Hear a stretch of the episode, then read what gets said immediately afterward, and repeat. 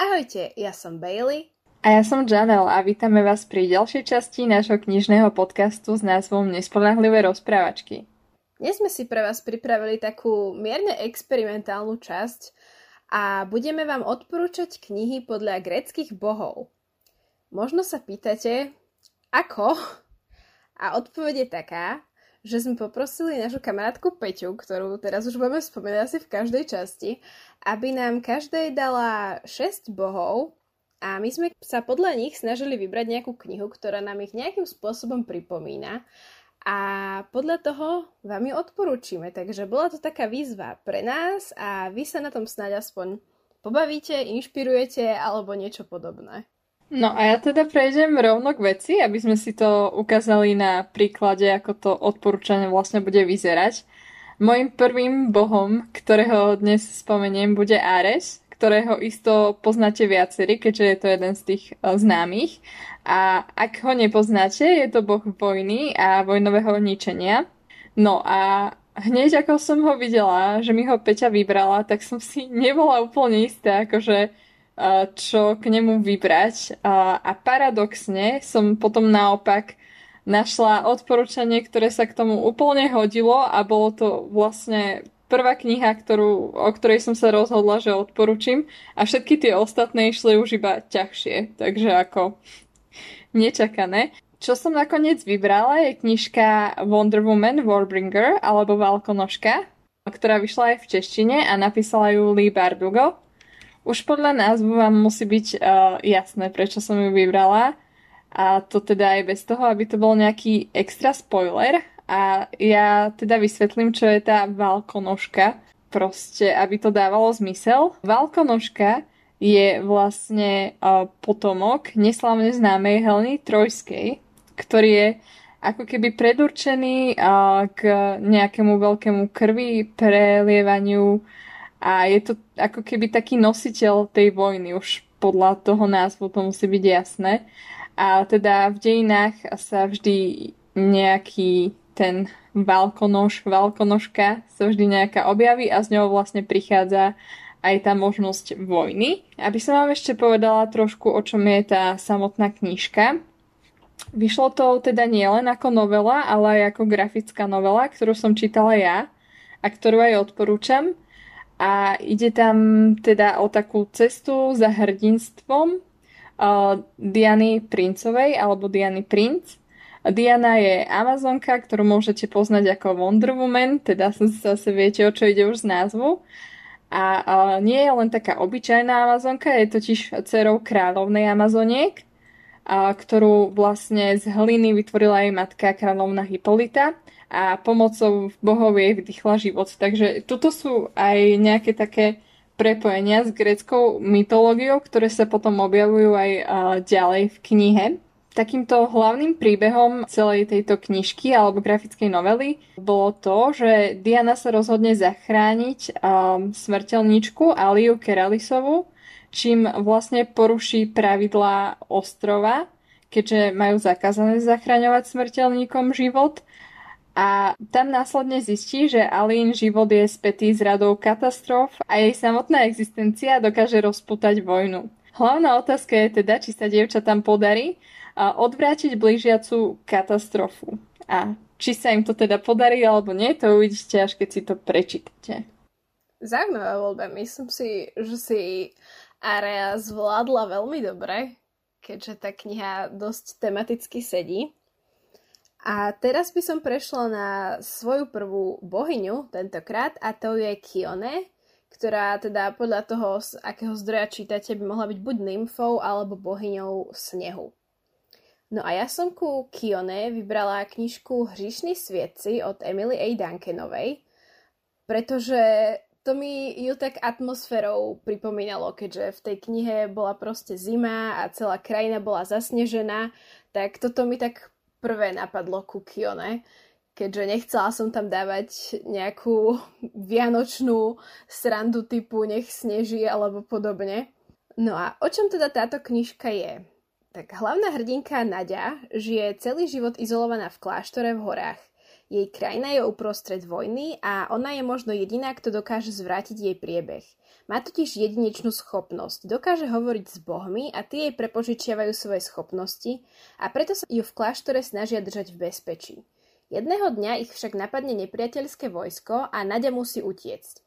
Už čoskoro sa dozvie, že nie všetko je tak, ako sa zdá že niekedy treba spojiť sily aj s nepriateľom a že schopnosť hovoriť s bohmi nie je len dar, ale aj prekliatie. Táto kniha je hovorná z dvoch pohľadov, z Nadinho a potom ešte zo Serafinovho. A Serafin je zase princ krajiny, s ktorou bojuje Nadina krajina, čiže sú tam také tie, taký ten duálny pohľad na celú tú situáciu v tejto krajine. A okrem toho je to plné intrík, temnej mágie a teda sú tam títo bohovia, respektíve svetci a to je také ako keby inšpirované zase slovanskou mytológiou, čiže aj keď to nie je grécka, stále tam je taký ten mytologický aspekt. A hriešných svietcov myslím, že si mi už spomínala. Akože podľa toho, čo si teraz hovorila, tak to znie veľmi zaujímavo. A hlavne ak má niektorá práve také tie knižky, kde je mytológia a kde sú bohovia o to viac, ak má niekto rád Slovanov a slovanskú mytológiu. Hej, akože nie je to presne, že nie sú tam tie slovanské božstva, ale je to také akože inšpirované, by som povedala. Ako ono to je možno fajn, lebo však mm, tá slovanská mytológia tiež není úplne až tak vyhranená možno ako tá grécka. Mm, no, to určite nie, ani tých zdrojov nie je až tak toľko. Práve, takže aj tá inšpirácia myslím, že sama o sebe je veľmi pekná. Ja teda prejdem uh, k svojej ďalšej bohyni a to je teda Hebe alebo Heba. A to bola starogrécka bohyňa väčšnej mladosti alebo vrcholu života, teda Prime of Life, ako som niekde našla. Ja som si k nej vybrala knižku, ktorá vo mne evokovala takú tú mladosť a taký ten prelomový vek, keď ľudia alebo mladí dospievajúci dochádzajú k takým dôležitým životným rozhodnutiam. Keďže táto knižka zobrazuje taký stredoškolský život, ide o knižku od Elizabeth Acevedo a tá sa volá With the Fire on High, čo si možno nečakala, že tu spomeniem. Veru nie, keďže sme to ešte neprečítali celé. Ale myslím si, že aj napriek tomu sa to hodí do tohto promptu.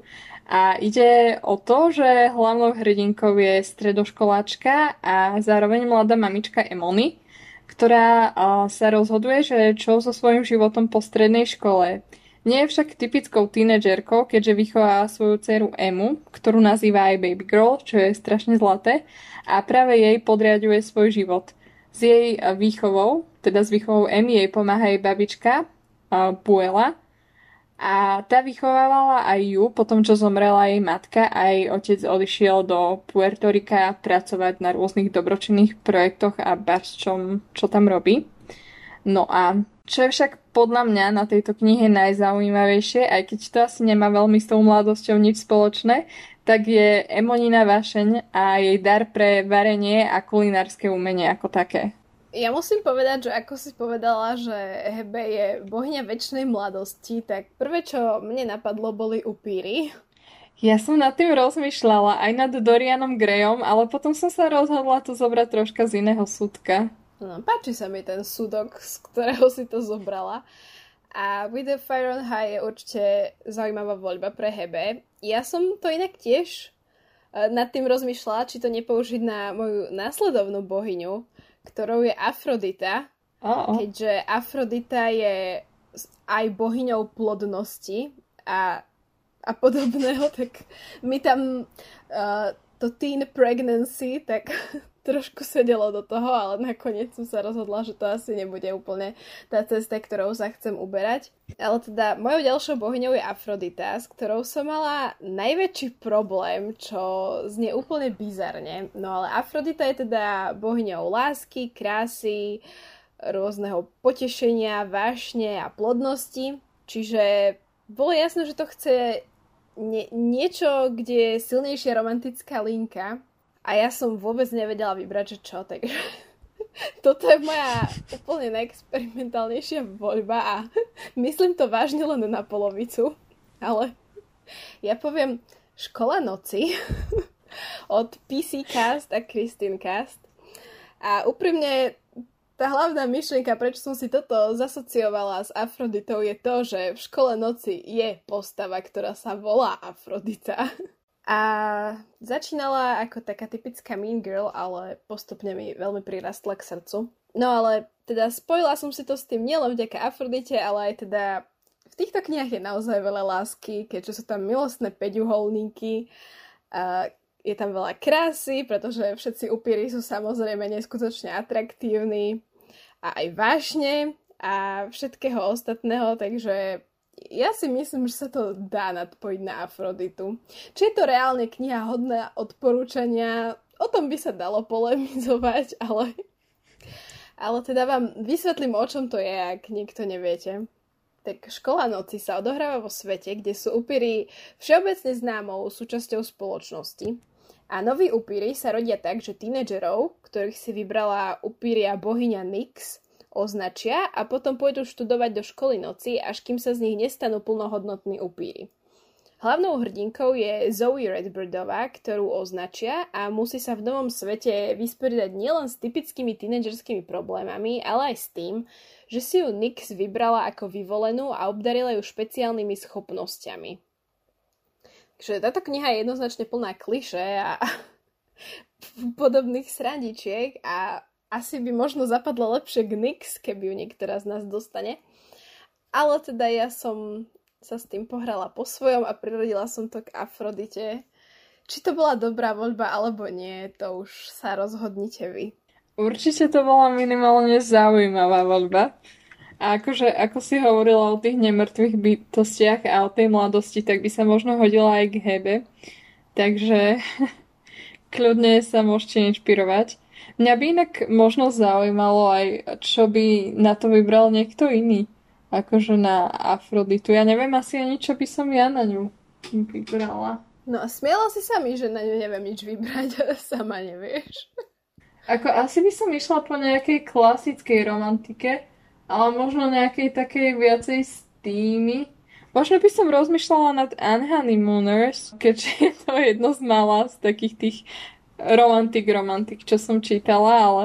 No veď presne s tým som mala aj ja problém, že čítam málo romantik, romantik a nič mi tak úplne nesedelo k Afrodite ako k bohyni, že ktorú z tých malá romantik, ktorú som čítala, by mohla reprezentovať. Ja teda ako ďalšieho boha mám pana, ktorý je boh prírody, lesov, lovcov a pastierov. A toto som tiež chvíľu rozmýšľala, že z akej tej stránky to teda pojmem. Napadlo ma na to viacej typov kníh, ale práve takých, ktoré nemám prečítané, tak som to potom nechala tak, najmä Green Rising, ktorý sme spomínali už viackrát od Lauren James, ktorý má výjsť niekedy v blízkej dobe. Snaď. Nevieš, kedy to má výjsť? Myslím, že na jeseň. Mne sa zdá, že septembri, ale nedám za to ruku do ohňa. Ale som si istá, že sme to hovorili v niektorej z posledných častí, takže... Ešte, že nám pamäť slúži. ale nakoniec som teda vyberala knižku, ktorú som čítala a ktorá Neviem, či je to prekvapivá voľba, ale týka sa to klimatických zmien a je to knižka Anna, príbeh o klíme a životnom prostredí od uh, Justina Gardera. Tohto autora môžete poznať z jeho filozofického diela ako Sofín svet, alebo napísal aj Pomarančové dievča, čo je moja obľúbená kniha od neho. A konkrétne v tejto knihe rozoberá dopad globálneho oteplovania a zmien, ktoré by mohli vďaka nemu nastať v budúcnosti. A je tam taký dvojitý pohľad, kde sa strieda súčasnosť a budúcnosť Takže uh, jedna z hlavných hrdiniek má ako keby vidiny budúcnosti alebo také obrazy. Ja si myslím, že ako je to knižka, ktorá by mohla zaujať viacerých ľudí, aj keď um, tu, tu som troška tiež taká, že neviem, či, či je to odporúčanie úplne tip-top, lebo a podľa mňa autor mohol túto tému aj lepšie rozpracovať a viacej dotiahnuť do konca. Ako, ja som o tejto knihe v živote nepočula, ani som nevedela, že si niečo také čítala, takže určite som to od teba nečakala. Bolo to už dávnejšie, priznám sa. Ešte som rozmýšľala nad nejakým magickým realizmom, kde sa spomína viac prírody a tak, ale naozaj som chcela spomenúť knihy, ktoré až tak často nespomíname, ale kebyže vyberám ešte niečo iné, tak by to bola tiež Anna, ale zo Zeleného domu, lebo tam má strašne pekné opisy prírody z Kanady, z ostrova princa Eduarda, takže máte druhý typ zadarmo. Nož a po tejto neodmietnutelnej ponuke sa presúvame k môjmu ďalšiemu bohovi, ktorým je Poseidon. Ako teda asi veľa z vás vie, Poseidon je boh morí a oceánov a zemetrasení a taktiež stvoriteľ koní. A keďže sme si zakázali použiť Percyho Jacksona, čo by bola veľmi obvious choice na Poseidona, a ja som vybrala knižku, ktorá mi k nemu hneď napadla. Toto bolo prvé, čo som vedela, že chcem použiť a to sú Krvavé preteky od Maggie Stiefvater. Keďže táto kniha sa týka nebezpečných koní, ktoré vyšli z mora a úplne mi to evokuje Poseidona. A teda o čom táto kniha je? Tak mám tu popisok z Martinusu. Dávam uh, kam má ísť. Uh, každý november sa pod útesmi z Carmouthu odohrávajú krvavé preteky, počas ktorých sa jazdci pokúšajú udržať na divokých vodných koňoch. Každý rok sa zídu šialene odvážni, aby jazdou na ich chrbtoch riskovali životy. Niektorí sa ženú za víťazstvom, ďalších láka nebezpečenstvo. 19-ročný Sean Kendrick preteká, aby opäť zvíťazil. Kit Connollyová sa nikdy nemala v pláne zúčastniť, no osud jej nedal na výber a tak sa do súťaže prihlási. Ako prvé dievča v histórii brutálnych pretekov. Len jeden z nich však môže byť prvý v cieli. A len vtedy, ak prežije. Ja si myslím, že to má taký správny podiel akcie a všetkého ostatného a naozaj si myslím, že tie elementy, ktoré sú dôležité pre príbeh, dobre reprezentujú Poseidona. Ja mám ako ďalšiu bohyňu uh, víťazstva a to je teda Nike. A práve k nej som si takisto vybrala krvavé preteky od Maggie Stiefvater, tie, ktoré teraz pred chvíľou spomínala Bailey.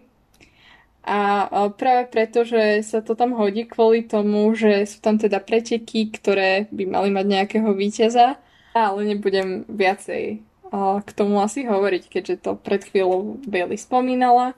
Áno, áno, ako vidíte, krvavé preteky sú kniha, ktorá sa dá aplikovať rôznymi spôsobmi.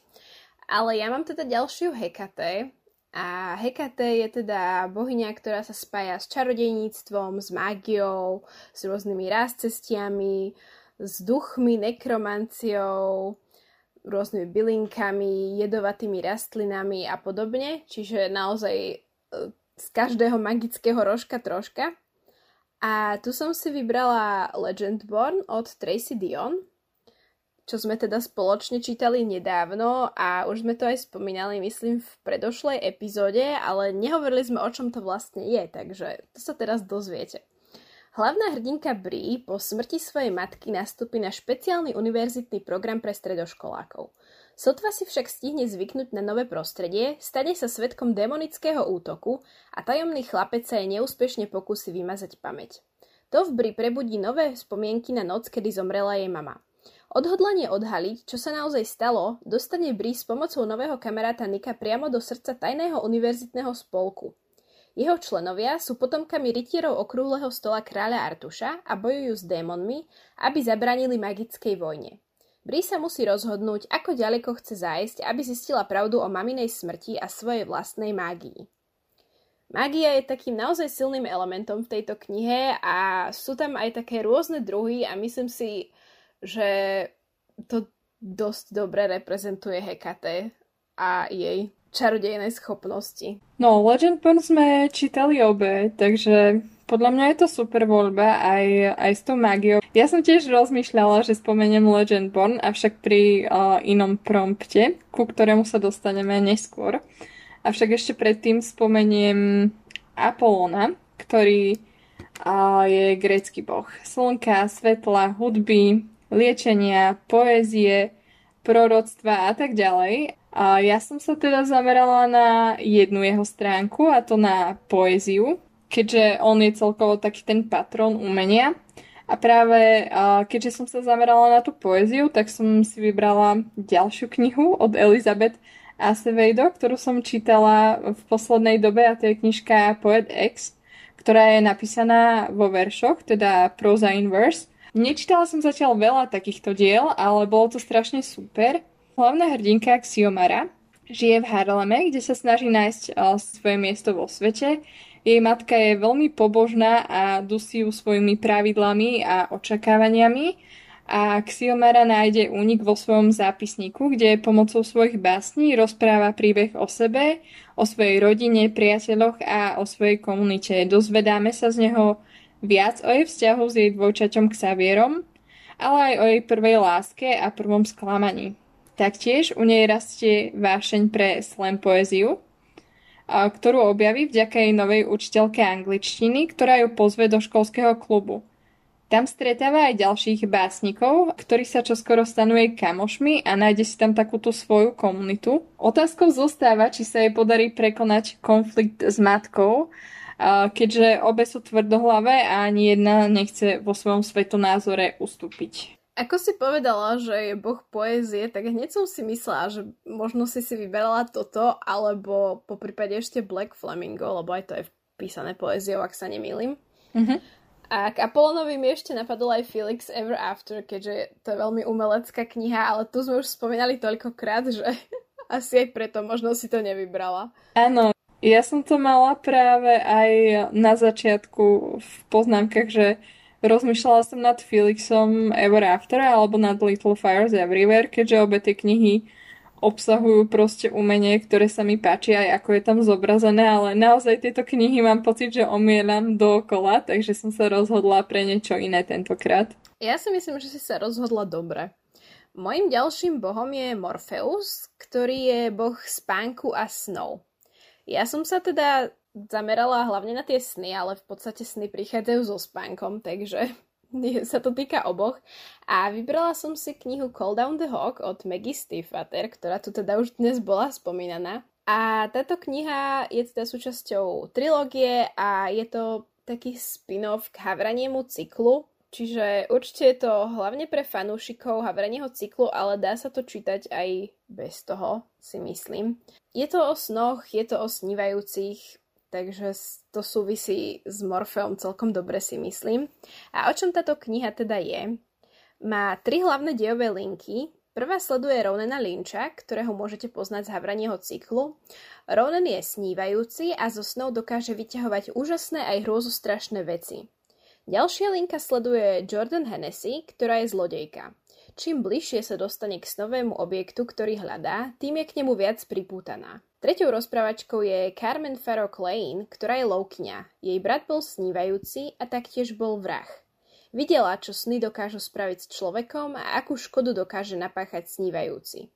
Nikto z nich však ani len netuší, aké hrôzy sa ešte len majú udiať. Call the Hawk je jedna z mojich obľúbených kníh minulého roka a už sa teším, ako sa dostanem k čítaniu pokračovania. Takže si myslím, že je to veľmi dobrá voľba, o to viac pre Morfea, keďže sny sú tam naozaj, naozaj prominentná časť deja a veľmi zaujímavá.